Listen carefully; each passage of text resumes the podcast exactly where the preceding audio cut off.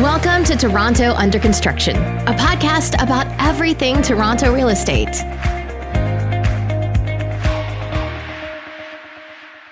Welcome to Toronto Under Construction, a podcast about everything Toronto real estate.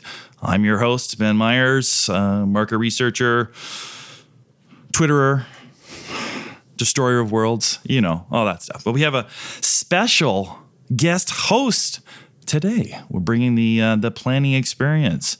Uh, Paul Demchuk, Vittori Management. Tell us a bit about uh, about yourself before we jump in. Thanks, Ben, for uh, for having me today. Um, yeah, so Paul Demchuk, uh, run a small planning consulting firm, uh, uh, Management, um, planning and uh, land development consulting. Um, we're a boutique firm with uh, a couple planners. Uh, Chris Langley and uh, and Greg Ewens are on the team. Uh, Greg recently joined from the the city of Toronto, and it's fun. We we kind of like solving the puzzle in terms of breaking down you know various official plan policies across the city and, and helping our clients get their their land approvals which is uh, more and more challenging apparently by the day nice nice. Another thing that is challenging is finding good employees. So that's why it's great for me to let you know that this show is sponsored by BCGI Baron Consulting Group, an executive search firm dedicated to the real estate industry. Since 1995, Robert Baron and BCGI have completed over 1,000 searches on behalf of developers, investors, occupiers, and lenders across North America. Their scope includes acquisitions, development, asset management, finance, corporate real estate, and board directors. BCGI has established partnerships with pension funds, REITs, and fund managers searching for talent.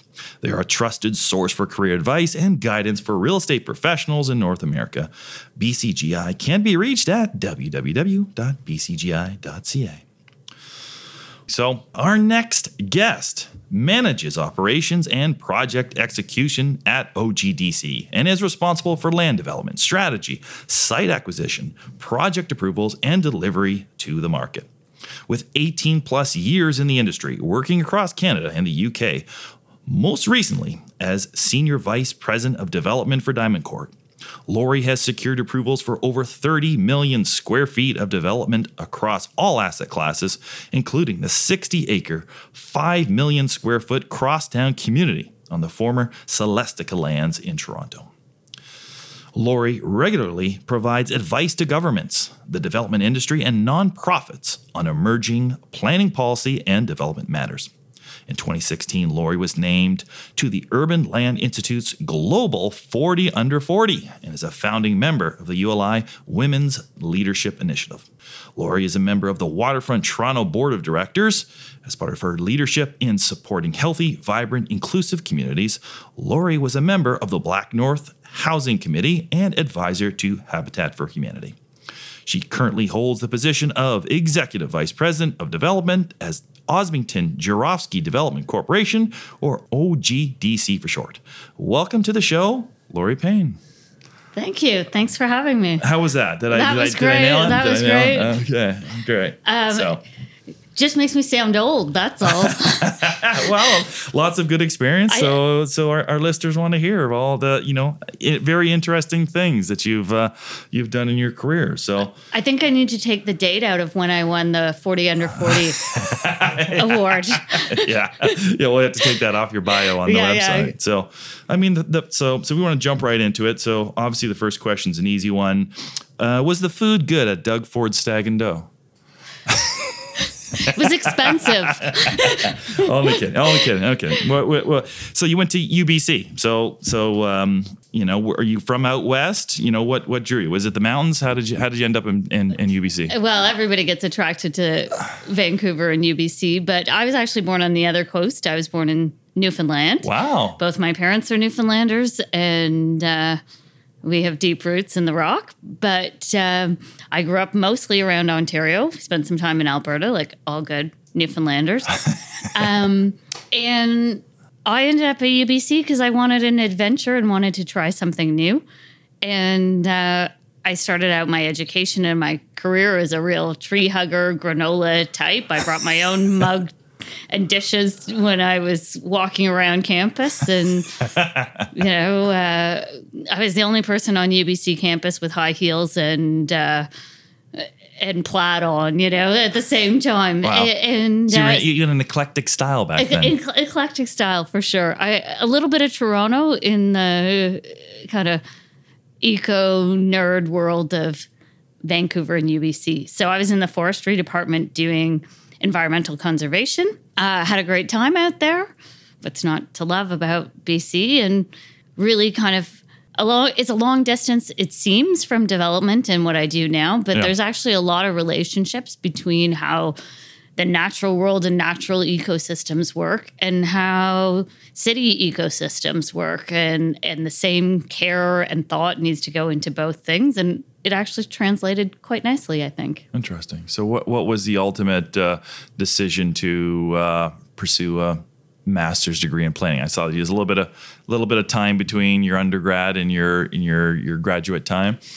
uh, yeah well i did one year of G- gis geographic information systems i've never used it but it did pay for grad school for me so um, and i kind of ended up at planning school by accident i was working in the lab at U of T, counting bark beetles and doing bird counts and doing all kinds of woodsy things. And the dean of the program there, when I thought about doing my master's, said, you know, I think you should look at planning.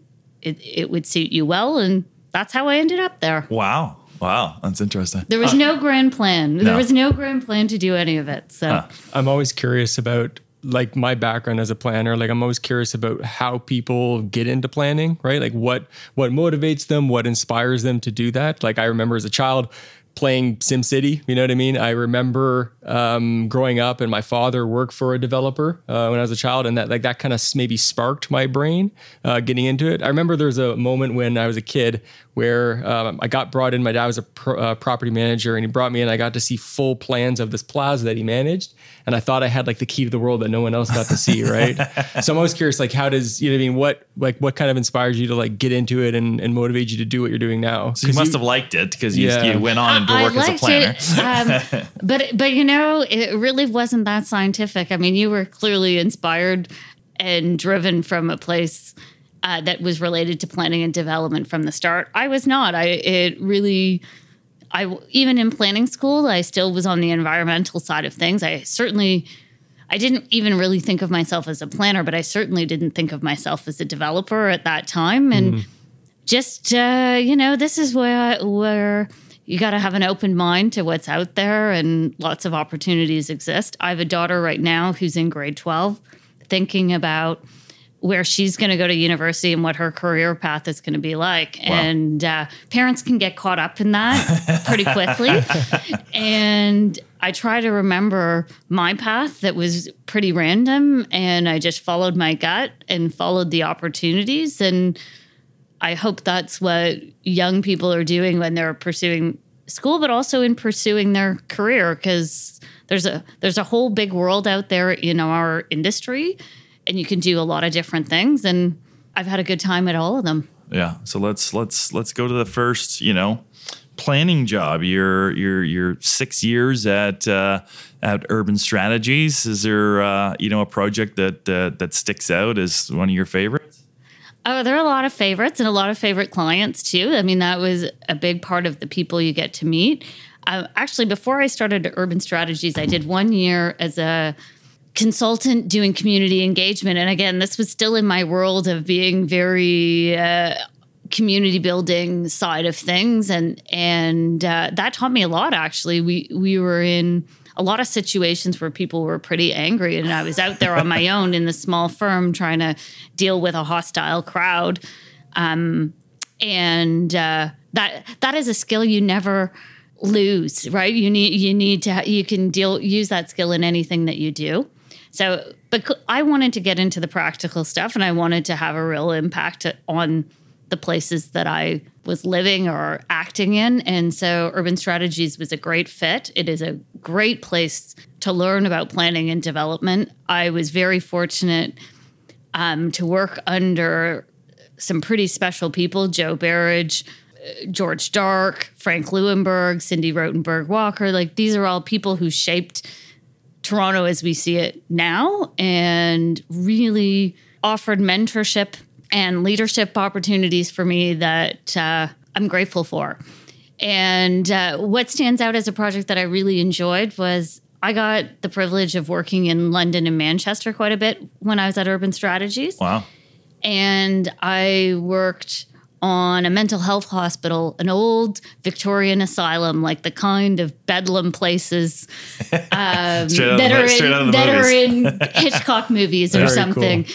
Um, and it looked and felt that way, very bucolic, Yeah. beautiful in some ways, and uh, a little intimidating in others. And I think that's was sort of by design. And so this was in South London, uh, an attractive part of the city, a conservative part of the city, which really mattered for the planning process. And uh, we did a whole master planning scheme that was, I think, received as something quite different than what other people were delivering in the UK for master planning at the time. And um, we worked with residents of there. We worked with clinicians. We worked with the sa- surrounding neighborhood, and learning politics outside of your home city and your home country was a real learning curve for a planner. I don't think I was terribly successful at it on the planning side, but uh, really learned a lot. Plus, I mean.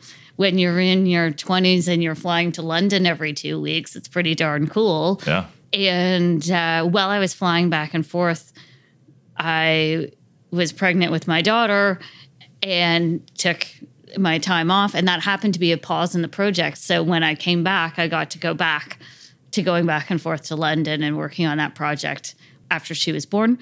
You know, some people say that was a hard thing to do, but I was like, oh, I've got a whole two nights to sleep by myself all through the night. It was so amazing. So, Did uh, you take a full uh, pregnancy leave or just a, a shorter one? um, I took, I think I took about 10 months. Uh, my husband took a month and we moved to a little town in Mexico with our daughter. No cars, no cops, no nothing, just a little village on the water. And uh, just camped out for a month. Wow. Had a lot of Very cool. fun. well, you got, a, you got a lot of fun stories that we could be been included here. So, We're not talking about real estate at all, but eventually we will. Yeah.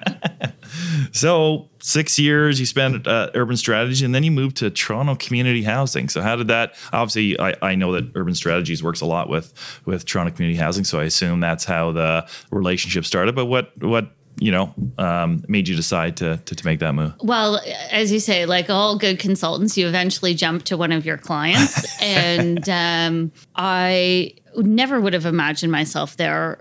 And probably not because I didn't see myself in public housing, but really because I didn't see myself as a developer.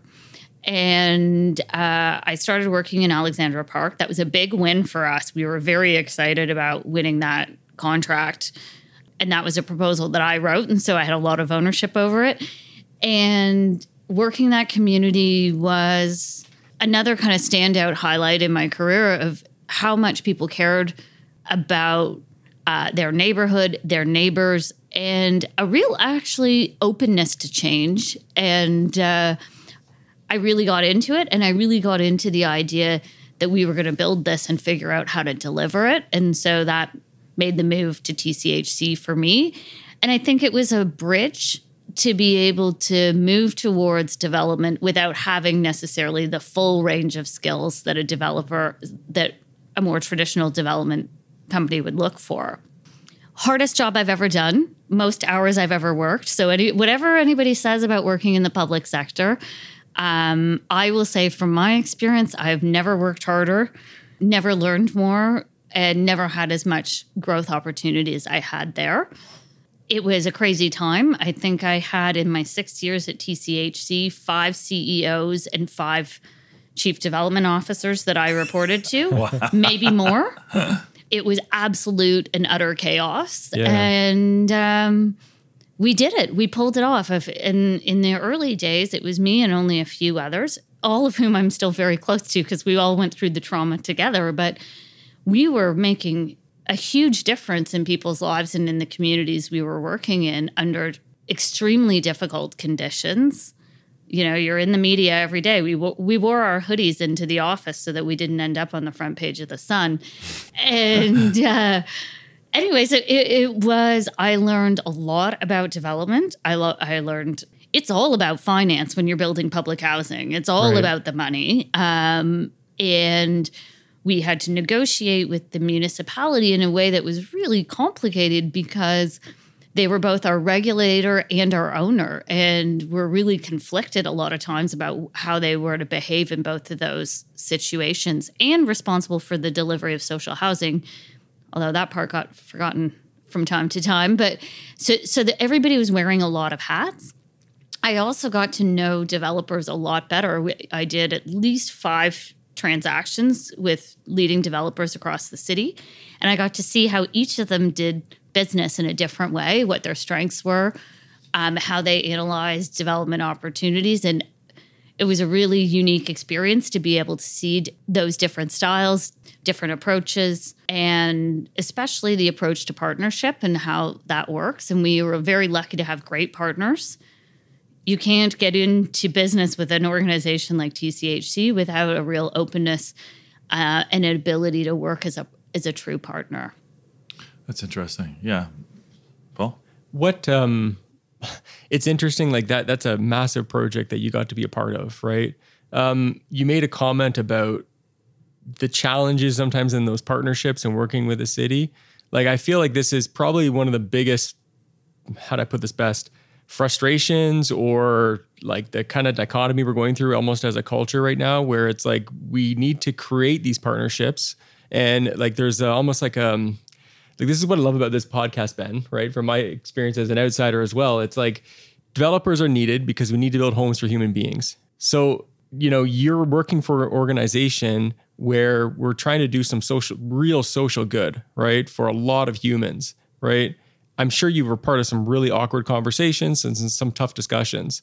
Like looking back now, and especially where the climate is today in terms of financing some of these projects, like is there anything you look back on you're like i wish we did that or there was like some experiences now where you could have brought in something different or or you just look at it a different way in hindsight Look, there was a lot to be learned. I don't I don't have no regrets. Like it we did the best we could at the time.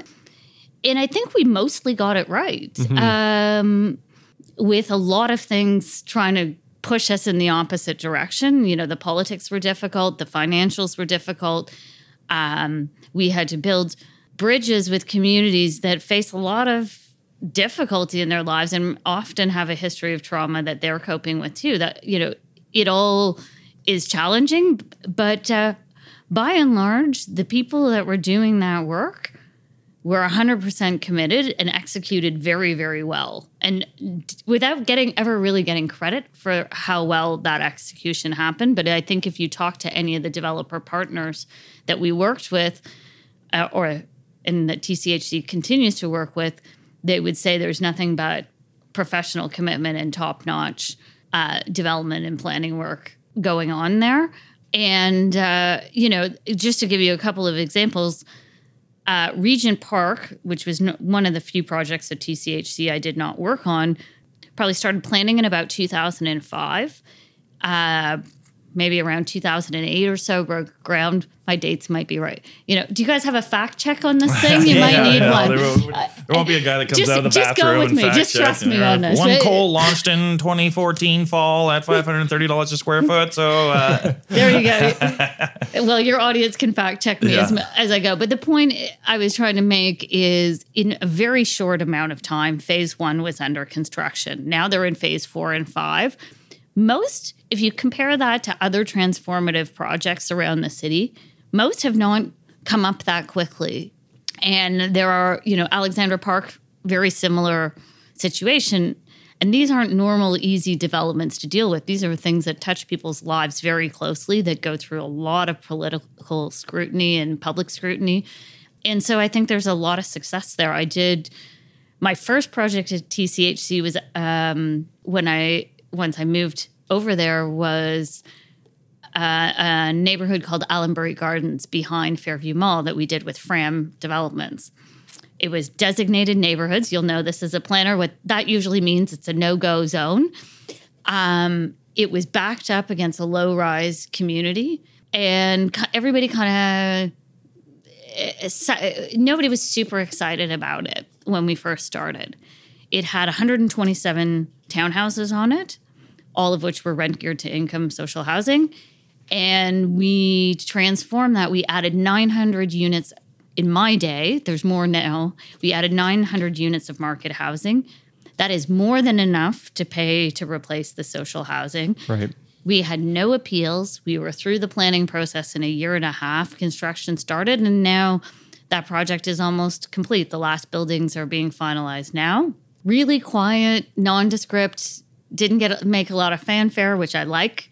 If if you can do that, and uh, made a huge difference. And uh, I, you know, it's one of the things I one of the many things I'm proud of. Yeah. Well, I, I just, you know, I watched Regent Park from obviously day one, from the pre-launch Daniels pre-launch sales, and to you know to see what it is today, and the you know the the different architectural styles, the amount of people that are lined up for coffee on a on a Saturday morning. I mean, I I take my kids to the park there, right? And, and who would have thought that you know 15 years ago that someone would purposely bring their young children to a park and they were like, we want to go to the pool. Oh, and I'm like, oh, we're not members. We can't go in there. And, you know, and we go play basketball over at the, at the courts there. What a fantastic facilities. I mean, what a, just an amazing piece of city building, right? To to to merge low income and, and, and market rate units, and I mean stuff selling there at over eleven hundred dollars a square foot, so twice as much as you know what is originally sold for when it first launched the project. So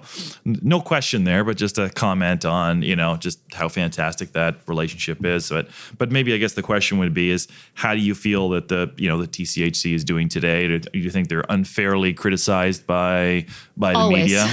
Yeah. Al- always um, but that's a you know that's okay that's part of the learning process i suppose. It's whenever you're big you're politicized. You know tchc is the second largest public housing provider in north america to new york city.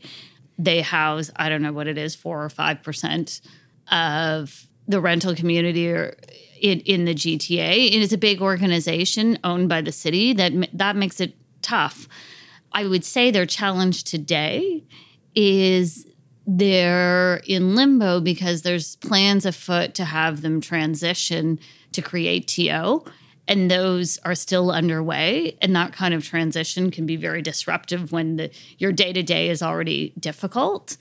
And it's it's hard to make the kind of transformative leadership decisions that we were making, you know, when I was there, however many years ago, when you don't really know what your future is. So I hope that gets sorted soon.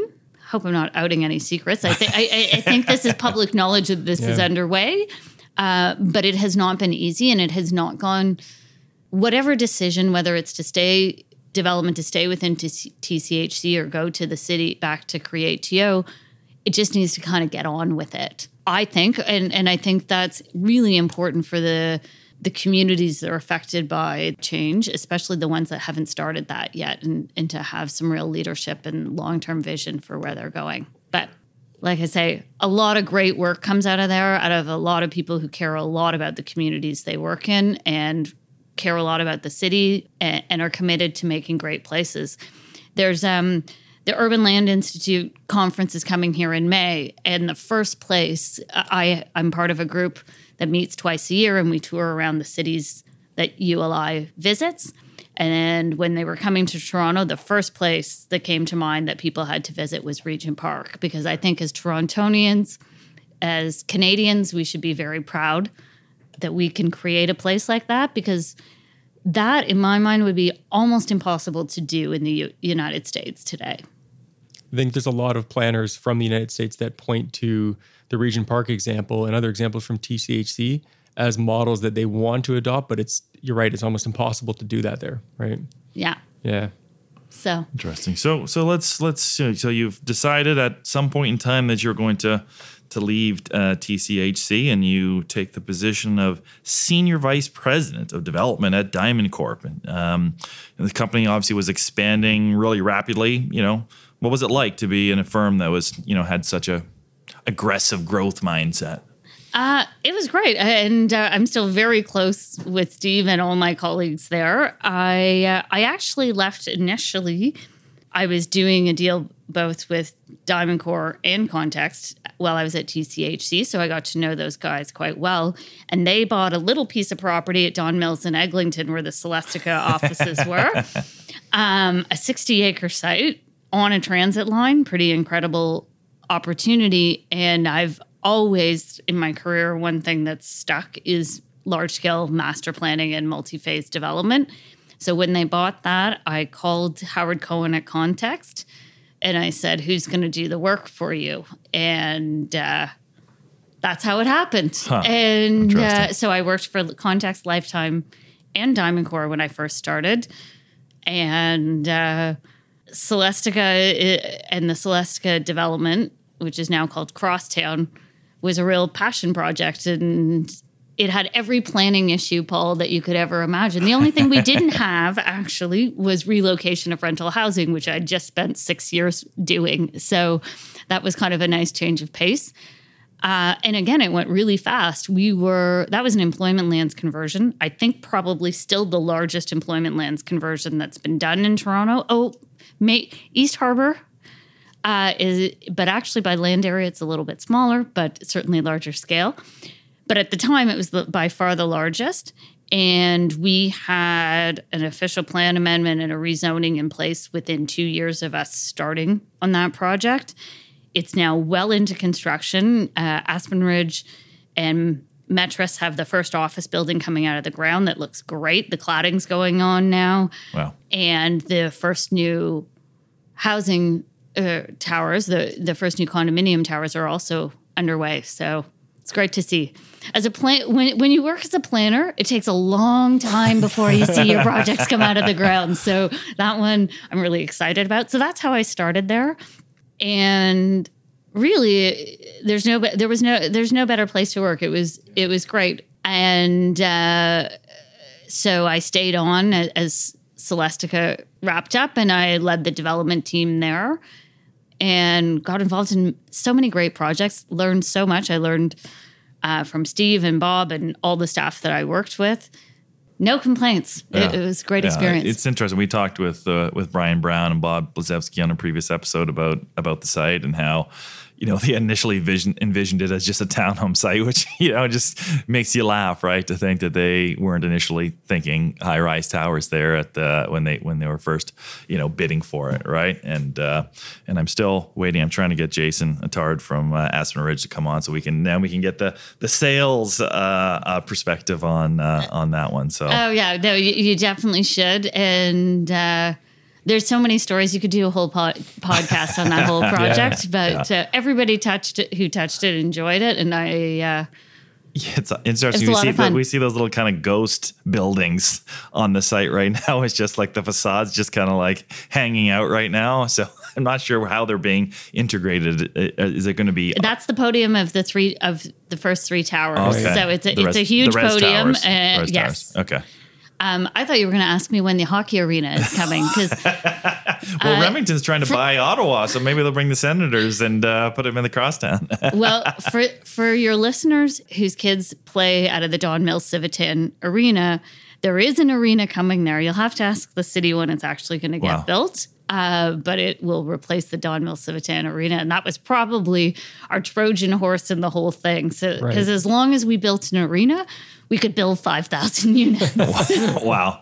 Yeah, I mean we're obviously short on on hockey arenas. I mean we have we'll have one across the street from where I live, and uh, go out walk the dog at six fifteen a.m. And there's parents bringing their kids to hockey, right? So I, I can't imagine having to get my kid up and organized to play hockey at six thirty a.m.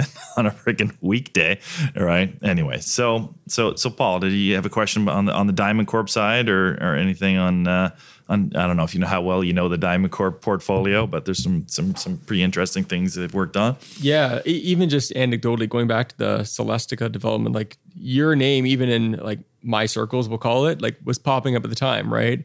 And um, you know, just to boost you maybe even a little bit more, like everyone at the time when I was talking to, whether it was architects or um, landowners, like your name popped up in discussions because it's like this person knows how to solve this puzzle, right? You know, it's uh that that's a really cool thing that you got to be a part of. Oh, thank well, thank you for saying that. I, I thought you were going to say because because of any number of bossy or uh, I don't know what kind of things I trouble I caused, but uh, you, you got to have uh, sharp elbows sometimes. Yeah. But you also have to have.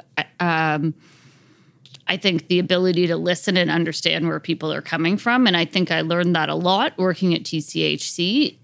Part of the Diamond Corp mode of work, and one that I instill now in OGDC, is the way forward is to understand what each party needs out of the deal and be able to deliver on all of that. And, uh, you know, it's much easier now that I'm on the private side. You have a fewer people to satisfy, but at TCHC, I had to satisfy council, I had to satisfy an external board, I had to satisfy tenants, I had to satisfy neighbors, and being able to kind of listen and hear what everybody needs out of something Right.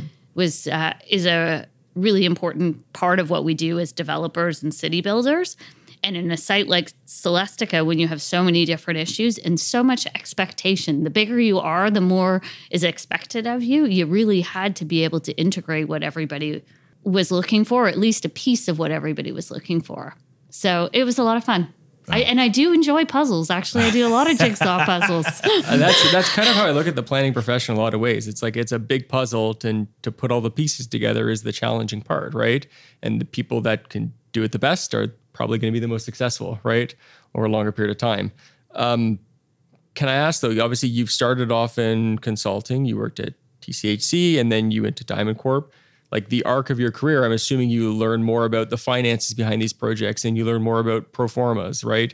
And I find in the planning profession that's a big gap, perhaps, Yes. right? And like, what's your perspective on that, and how important is that to know that information to create city building to do to do a better job on these projects right because sometimes as you and i probably both know you go into these meetings and if there's no financial understanding of what we're trying to achieve here then you're not potentially going to get a good outcome so i'm just curious on your opinion It's critical. It's really it is critical. Um, everything is about choice, and you have to understand the consequences of those choices. And look, I'm still learning it. Um, Yeah. And in, now at OG and being responsible for a team and growing a business, I'm I'm learning it much faster than I did in any of my previous iterations. But it has been an evolution.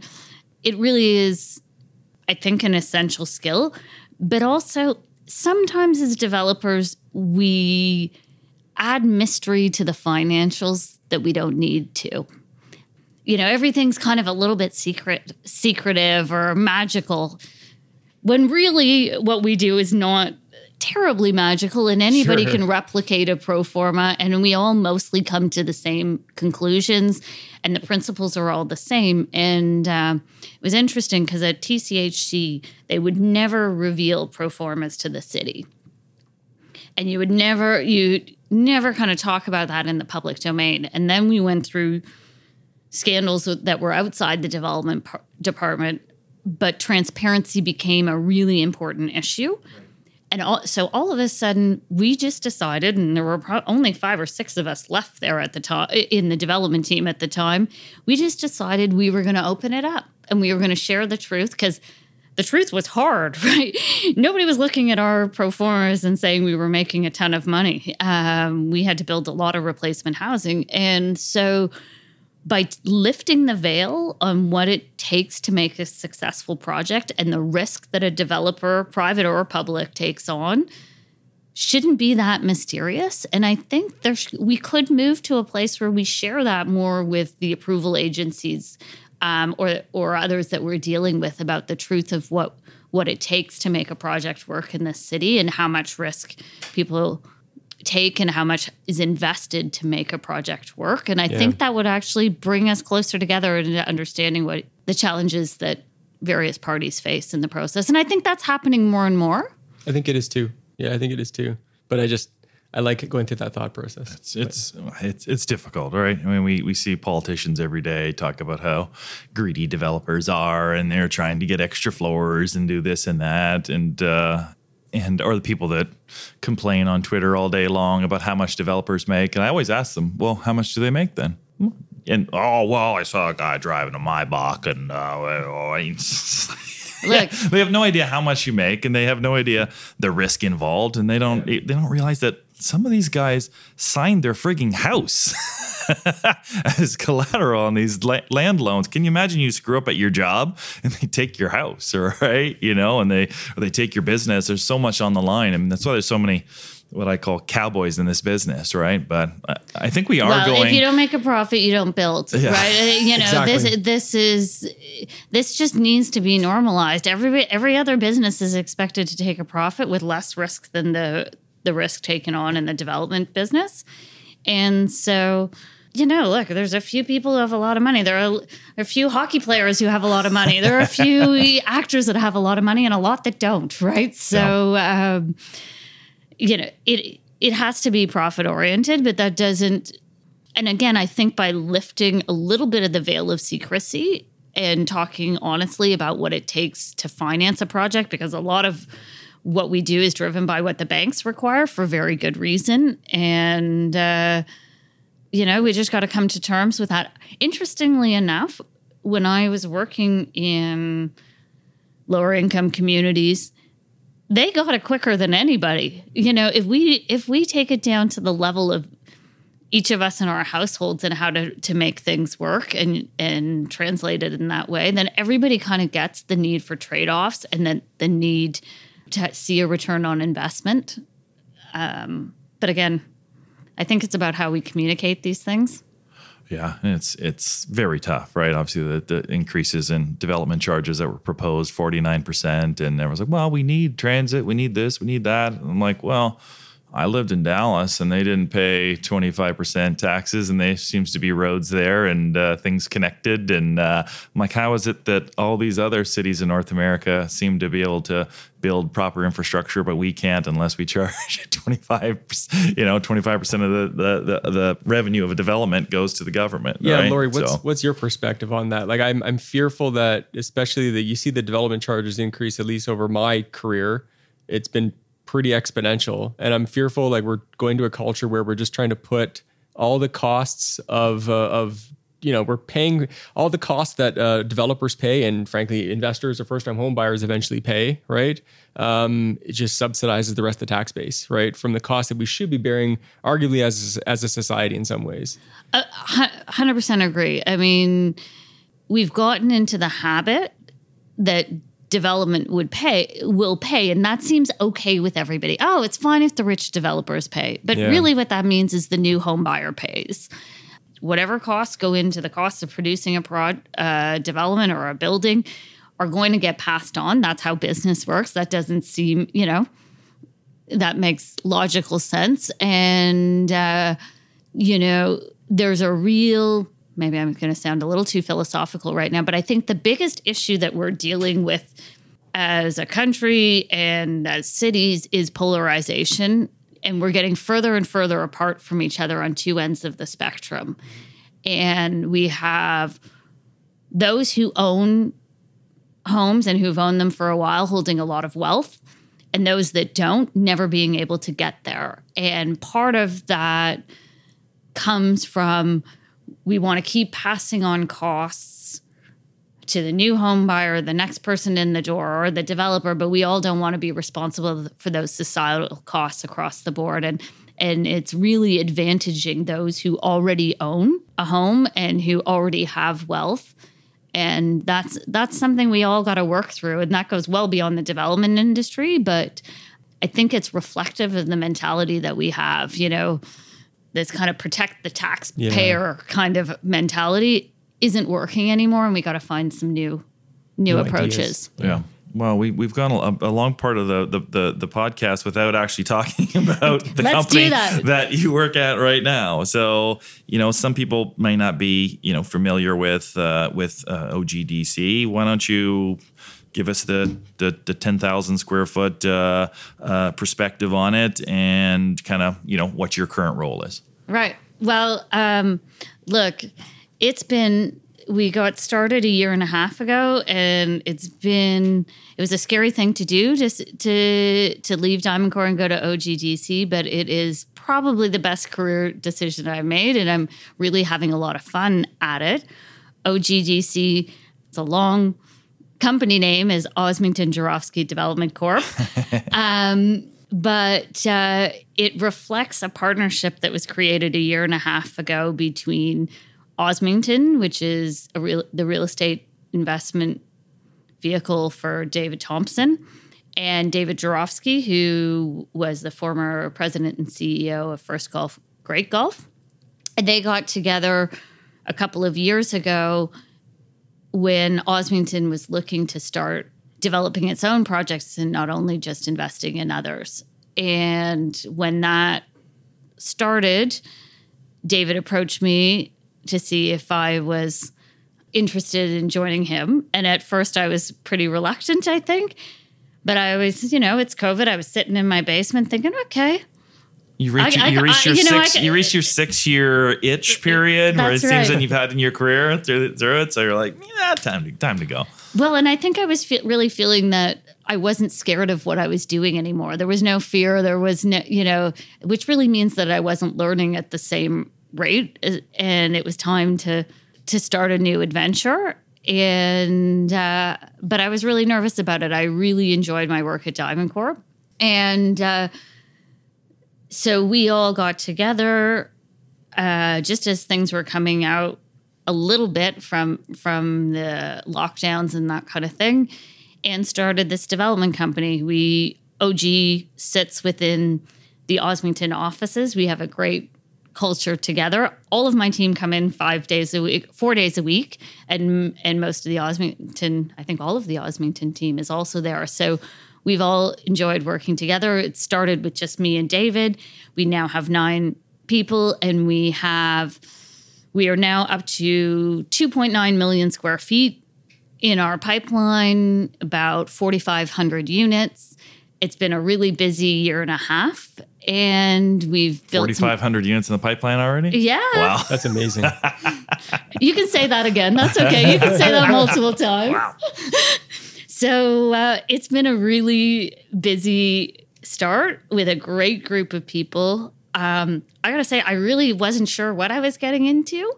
And uh, we've all figured it out together and grown it together. And we're involved in some great projects with great partners. Um, some of them are real estate owners that don't have development expertise, and we've been able to come in and partner with them uh, to unlock some of the value in their lands. We're working with a couple of family offices, um, again, that have land, know that there's value there, and want to bring in partners that they can trust and work side by side, where they can stay invested in their land and, and the opportunities that come come with it.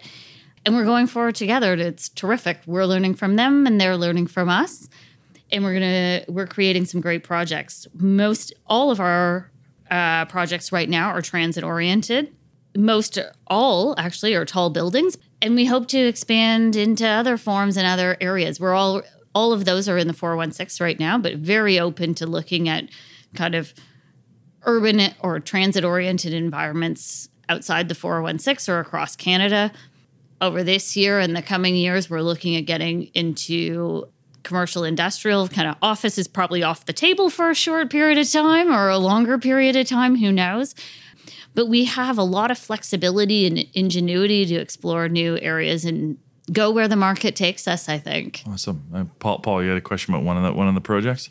I just Ed, again from a planning perspective because I love going down this nerdy rabbit hole. Um. It's okay. I'm a planning nerd. okay, perfect. like I, I'm always curious. Like you, you, you you- you're obviously focusing on you, you mentioned transit oriented communities, and without giving away all your secret sauce, like are you focusing on like some of the changing legislation as it relates to um, MTSAs or uh, for the guests major transit station areas, right? And like you know additional density and population and job targets that the province is allocating to some of those areas, right? Um, like I have these discussions all the time with clients where we're trying to focus on where the growth is going to be allocated, and you know you're you're trying to balance all this, right? Is that is that some of the strategy and thought process that goes into it, or Sh- Sure. I mean, look, it's very entrepreneurial and very nimble. We're a team of nine now. Yeah. We look at whatever comes our way. We actually haven't had to do a lot of marketing or digging ourselves. A, a lot of opportunities have come to us, and it's really been about bringing the expertise and the smarts and the instincts to decide where the right place to go is. But you're absolutely right. There is no way to survive in this business right now if you don't understand what's happening, or try at least to understand what's happening with all the legislative and regulatory changes. And I would say that brings a strategic advantage to OG because we know that world. And more importantly, we have the relationships to figure it out and understand it. Right. And um, it is hard now to just start a development company on your own or to start a start doing a development on your own because you soon get into it and realize that most of the rules are unwritten um, and that there is a style and a way to do things that helps move you forward and there's a style and a way of do, doing things that has the ab- exact opposite effect Right. so it is it is not for the faint of heart. Nope. uh, you need a lot of a lot more expertise i think than you used to and you really need to be pay, paying attention because the landscape is changing every day.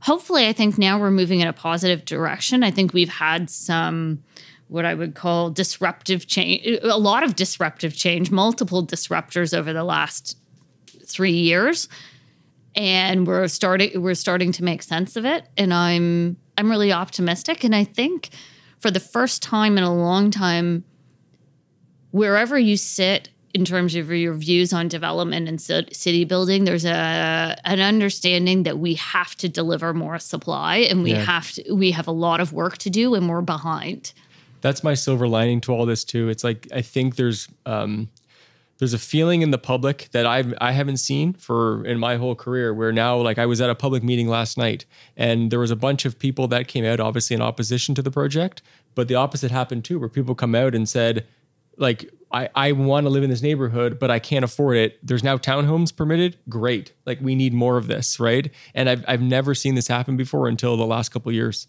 Yeah, well, and even the since better home or more homes faster or Bill 23 came Sure. out, as much as there's a lot of consternation and and perhaps some anger around that, um, I've noticed a shift in attitudes around people really looking to solve problems when we're dealing with municipalities or we're dealing with agencies or communities. That big shift in legislative change, whether you support it or you don't, has caused us all to figure things out differently. And mm-hmm. and I think the smart ones out there will start making a deal and figuring it out and ensuring that we can, like I said earlier, that everybody gets what they need out of it. And I'm really seeing that in our projects. We we do not shy away from the hard stuff. I'm dealing with a site in Midtown, not usually an area that's easy to do development in,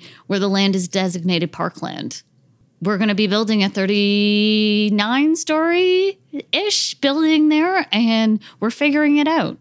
Um, we dealt with heritage, we've dealt with um, building on ravine edges. You know, all of these Right. problems you got to get in the weeds with people and figure it out and and I'm seeing a willingness to do that. Cool. So after this podcast, I'm probably gonna go home and like Google the site and then try to solve the puzzle. Yeah, good, good, good. well, I did, I did want to ask you about the one, one project because I just think it, it looks fantastic. And uh, now that you've kind of released renderings on your website, 63 stories at 350 Bloor, 600,000 square feet of GFA. It has the kind of brutalist base of the, you know, the existing Rogers building. You know, can you tell us a little bit more about this project? You know, and how are you balancing obviously the the costs of retaining this, you know, extremely unique office building with, you know, building a high-rise tower above it? Well, look, first of all, why not? You're at uh, you- you're at Mount Pleasant and Bloor. The, you've got the best subway access in the city. We should the, these are the places we should be building, and yes, they're going to be complicated. Um, I can't reveal all the secrets just yet on how we're unlocking it, but we are unlocking it, and uh, that's going to be a phenomenal project.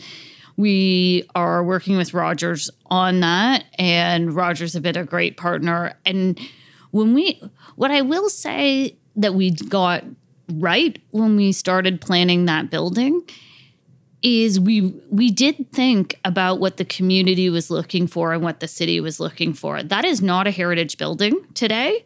Some would argue it should never be one. Huh, Um, interesting. And I love it. I think it looks fantastic, right? So when I when I saw it for sale a few years ago, I was like, uh oh, someone's gonna tear down that building and they're gonna get a lot of sh- shit. well, the plan was, I mean, I think the first time around, or when f- developers first looked at it, the intent was to take it down.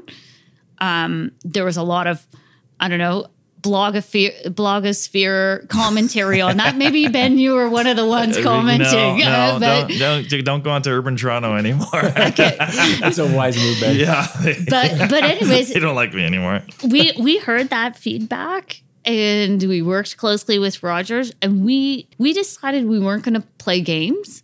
We were going to design a building that respected what was there today or what people valued and what was there today, but also put forward the conditions under which we could build that. And um, it's not an easy location. You know, where do you stage? Where do you load materials in and out? How do you deal with the cr- the cranes? How do you deal with lots of things? How do you hold those walls up if you were leaving it in place? And so we proposed something to the city that was a little bit different and unconventional in how we were going to approach the heritage or or not heritage there. um, and uh, we're making headway. You'll you'll have to wait to see the final chapter of that. Nice. But um, like I said, I think it is coming to a place where we're all working together, and we're just now embarking on working with the neighboring uh, residents. Uh, we've had some community meetings, but we're re- we're doing will what will be a series of, of working sessions to help people understand exactly how we think the project can work. But we're also open to other ideas and how we can make it work better. Interesting, interesting. But Well- it's a great looking building, isn't it? Oh, it's fantastic. I, I like. I'm usually not like a brutalist guy. That's not my favorite architectural style, but that building just stands out. It's just so symmetrical. It just, you know, I don't know. It just it uh, it's it's a really unique project, and I did notice that you're kind of trying to keep the uh, the the the a little bit of the style of the building going up. Do you think this is kind of you know, not something I thought about beforehand, but do you think we're going to get away from you know all glass buildings, window window to wall, and go to more smaller windows that you would see in a more you know, older '60s apartments?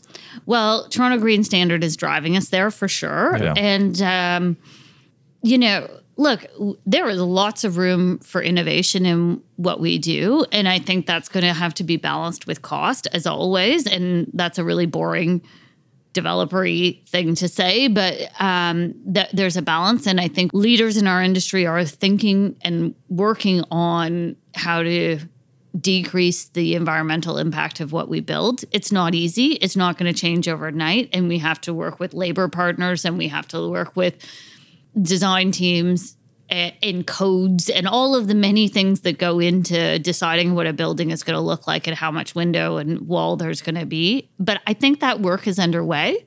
Maybe it won't come as fast as some like, but um, I think I think we have to innovate and I think we have to explore new ideas.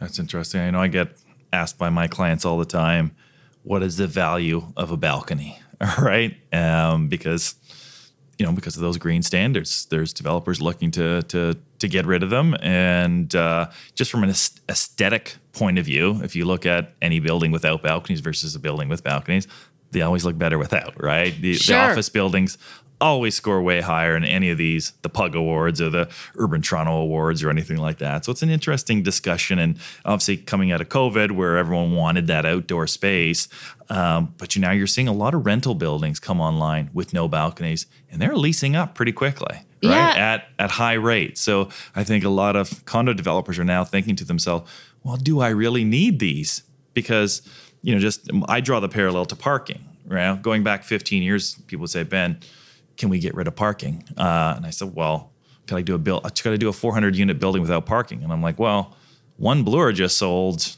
you know, 400 units without parking just because it's a 800 unit building, right? So yes, it's two subway lines, but yeah, I think you probably could if it was transit enough. And now we're seeing, you know, buildings built 15 years ago with 80% parking ratios, and now buildings with 10%, 15% Yeah. parking ratios. So I'm just uh, drawing a parallel. Will we see that, you know, the investors slowly say, I don't need a balcony? Well, right? I I, th- I think you you hit the nail right on the head there. It, it really is about the consumer and who, and getting that education and seeing that shift happen. Look, especially now, everybody is terrified about sales, and you need to get those sales, and you net, need to get them pretty early on, and we need the market to shift that way. And there's a bunch of drivers for that. I agree with you on the parking. I mean, we're getting our parking numbers down as low as possible. As everybody in the industry knows, we lose money on building parking. So we, want to provide the least we can with still allowing ourselves to meet the th- sales requirements of the particular building. And uh, so the market is shifting, I think, partially because of cost. Um, and if we can get the consumer to be more savvy about uh, decisions they make about where they invest for things like environmental impact or carbon footprint and those kinds of things, I think that will be very helpful. And we, you know, again, it's that tension between being able to sell the unit and, and satisfy the the consumers out there and getting the design right and, and design because nobody's making money off balconies either. yeah. right. And but we got to provide them to sell the units.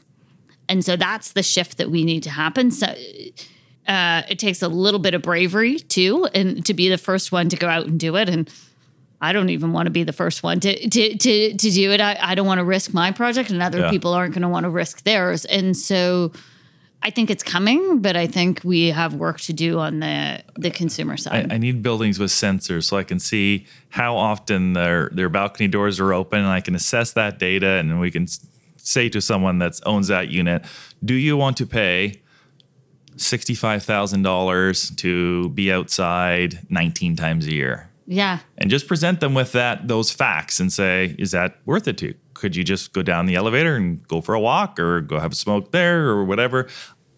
I'm tall, but I'm uh, afraid of heights, so I don't want a balcony. Or at least if I have a balcony, I need the railings up to my chin. So they're not meant for six six guys. Railings on uh, condo balconies, that's for sure. Then you're gonna have to get back to like raw data collection of counting people on balconies, just like people count lights on. Yeah, Yeah. just Yeah. yeah. we like those traffic counters. Hey, that guy out there. Oh, wait a second. No. Oh, yeah, well, and look, I I mean, it's challenging just coming out of COVID when people wanted access to outdoor space. That became a real big issue as we were, you know, dealing with the post-pandemic marketplace, and and maybe that will shift a little bit with time as well. I think also if we invest a lot in in public realm, I think I'd love to see the city investing more in public realm. There's a lot of parkland dollars out there that we should be getting out there. yeah, Um, billions of dollars. yeah. So I, I have a, a, a weird question for you. And, Oh, I love and now weird that, Now that, questions. that Paul is here, I'm a consultant, obviously on the on the on the market revenue side. Twenty years from now, I don't think my job's going to exist. I think I will be a consultant into a computer that properly programs a building that will look at the the GFA of the building, that will look at the needs of the elevators, that will look at maximizing the efficiency of these buildings, that will look at all the market data and build a proper building for you. Yeah. I think of that obviously on the planning side that this could be something that could be much more easily done than even my job uh, uh, done by a computer, done by AI. When do you think the Toronto Planning Department will be replaced by Google or Microsoft Planning AI? Is this on your Christmas list? um, it's, uh, you know, I, and there are some initial attempts at trying to help do planning over, over kind of, I don't know if it's AI, but but to bring some some prop tech to th- to those Yeah, we're friends with Monica. We had Monica do some work on our uh, from uh, from Ratio City to work Right. on our land report. So you know, I just see that as a you know, how can that not It's eventually beginning. Yeah. Yeah. grow into Yeah. it? Right? I, I think I, th- I think that's right, I, and I think we have to figure out how to get the right information into those, especially because every single site is different. And w- w- my challenge in using any of those kind of software programs is they're very good if it's a square site that meets the traditional rules. But there are no square sites and there are no sites that re- meet traditional rules anymore. And so, how to, and look, I am the furthest thing from a tech person there is. Um, but I think that we got to get to that point because what I always say to my team and people I work with is we are in the human business. We are in the people understanding what's in people's minds and, and responding to feedback and human emotion and human desires and and we have some work to do I think before these kinds of things get to that. We'll have a sensor on people's phones, so when they look at their phone, we can tell if they're angry when their rendering is That- shown. that's they're like, right. "Oh, they're a Good negative idea. eight because of that." Oh, it's in my neighborhood. Um, my husband was listening to a podcast the other day and he was talking and they, it was an uh, a, oh no he was listening to the agenda The agenda. we are agenda mm-hmm. followers in our Mr. house Steve Paikin, of course. and um and they were talking about ai and one of the commentators was on there saying ai is not intelligence. It's just a lot of data being processed. It's there's no brain. And, and so where where do we get to the point where we have such good data that you don't need the brain to step in? And that's kind of how i think about being replaced as a planner. Um you know i don't know what do i got left? 20 years of working? It's gonna be close. It's gonna be close. Yeah. But uh It's, it's, it's, with it- the magic the, yeah, i think what we do um and paul what you do is we take what the rules are then we use that to imagine what the best solution is. And the optimization piece i think is what the human element is. The rule i would look that kind of software and as it gets more and more sophisticated to tell me the basics of what i need to know and the, what the rules are of the game is fantastic because there are so many rules and you'll always miss one or not catch one and so if they can tell me the rules and then I can spend my time thinking about how I'm going to break them. That's great. Yeah. I, I really that that I think is a really good combination of bringing the technology with the the human ingenuity. I I share the same perspective. I think it's there's going to be again going back to the puzzle discussion. You're going to be able to have all these inputs perhaps a lot faster, right? And maybe that helps you solve them a lot faster. I don't know if it. We'll see. Maybe it will do that all for us. But right now, it's. I don't think it's there. I think the problem with my, my job is is just the data collection is not there, right? The data collection Yes. that needs to be done is is not being done, right? So I can look at a, a unit and it's it's fourteen hundred and thirty dollars a square foot, right? But well, you need to know how big it is. Is you know what are the dimensions of the unit? Where is Right. it? Where is in the where it is, is it in the building? Where you know what are the you know what is it? Is, is the neighbor is blocked by the neighboring building? Is it above the friggin' uh, uh, muffin store? Right? You know, like all this. You're never going to collect enough data to Right. Properly program these these these things. I mean, not yet. I mean, maybe it's 20 years, maybe it's 30 years, but there's just the stuff is not being collected. If you don't collect it now, you can never train a computer on on these things in the future. You can, yeah, I mean, you can probably triangulate all right and get a and get a decent idea, but it's still not going to tell you because the the every piece of real estate is different. These units all have different uh, you know dimensions, and and those aren't being calculated. The the thing that always bugs me, and not always bugged me, but I, I find is, is some people try to put their own preferences on how buildings should be designed and the interiors of the units. Oh, those shoebox condos. So I would never live in one. I'm like, what's you're not living there. Right. Someone else is living there. Someone that is 22 years old that wants that has $1500 in rent to spend and they want to be right downtown. So maybe they want to live in 285 square feet and they go out and they party every single night and and they're never home. So they don't care that that doesn't have a separate bedroom, right? Or or and they ride transit and they have a less you know they pick up their grocery they walk to their grocery store and they have a far less impact on this planet than the big homes. And I, you know we got to come to terms with that that the ideals that we hold maybe as canadians maybe as older canadians who've been here a while is you know the t- two car garage and the big home and the four bedrooms and all of this stuff is just not a sustainable way of continuing, but uh, that we can create livable spaces. Uh, I used- Anyways. I mean, I used to do low rise consulting and would travel to all the suburban communities, and I thought that's what I wanted. I thought I wanted to live in some collection of houses that all look the same, and get in my car and drive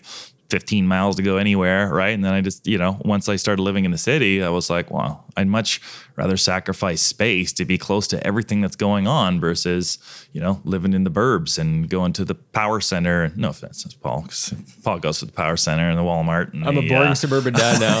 I, I was. It's funny. I, I live right downtown Toronto, and then my first daughter was born, and like you know, s- thought I was going to be a good urban planner and raise kids in the city, and I'm like, I can't do this. I can't do this. Fair enough. Fair enough.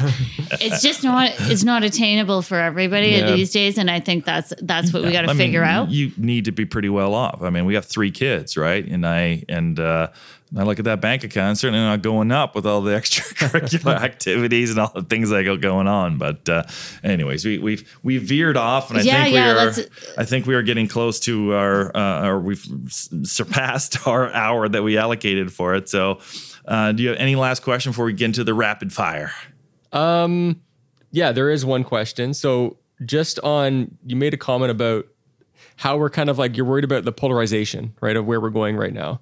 Like I look at this from both perspectives sometimes. I'm like maybe the silver lining about like kind of what we're going through, at least in our profession, and the you know massive inequality that we're seeing is that maybe we're going to go through this like cultural change in the next generation that's going to want to live in ur- urban environments because they're kind of like forced to from a price perspective, and then maybe that will force change on like planning policy, right?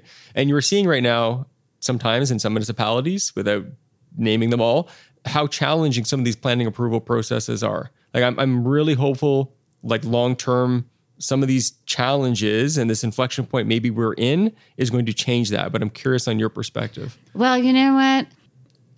The people who are now coming into those roles and and be are going to be the decision makers in those things are facing those same pressures. Mm-hmm. The ones that were there before 10 years ago didn't have those same pressures and mostly were homeowners who had a, a different perspective and different opportunities. I think that's going to change things. Maybe not fast enough for my liking because I'm quite an impatient person, but uh, I, th- I think that's going to change things. And look, we are in a dark year. 23 is going to be tough for the industry. It's going to be tough for the housing market. And um, I'm really optimistic. Uh, You know, I'm an optimistic by nature, and my company is well positioned in this tightening this year or this downturn or whatever we're going to call it. But I think that's going to drive some changing attitudes too, because I, th- I think we, ha- like I said, I think we have a tough year ahead, maybe a tough couple of years, hopefully not. And it's going to be really hard for some people. Yeah. It's going to be really hard for some developers too.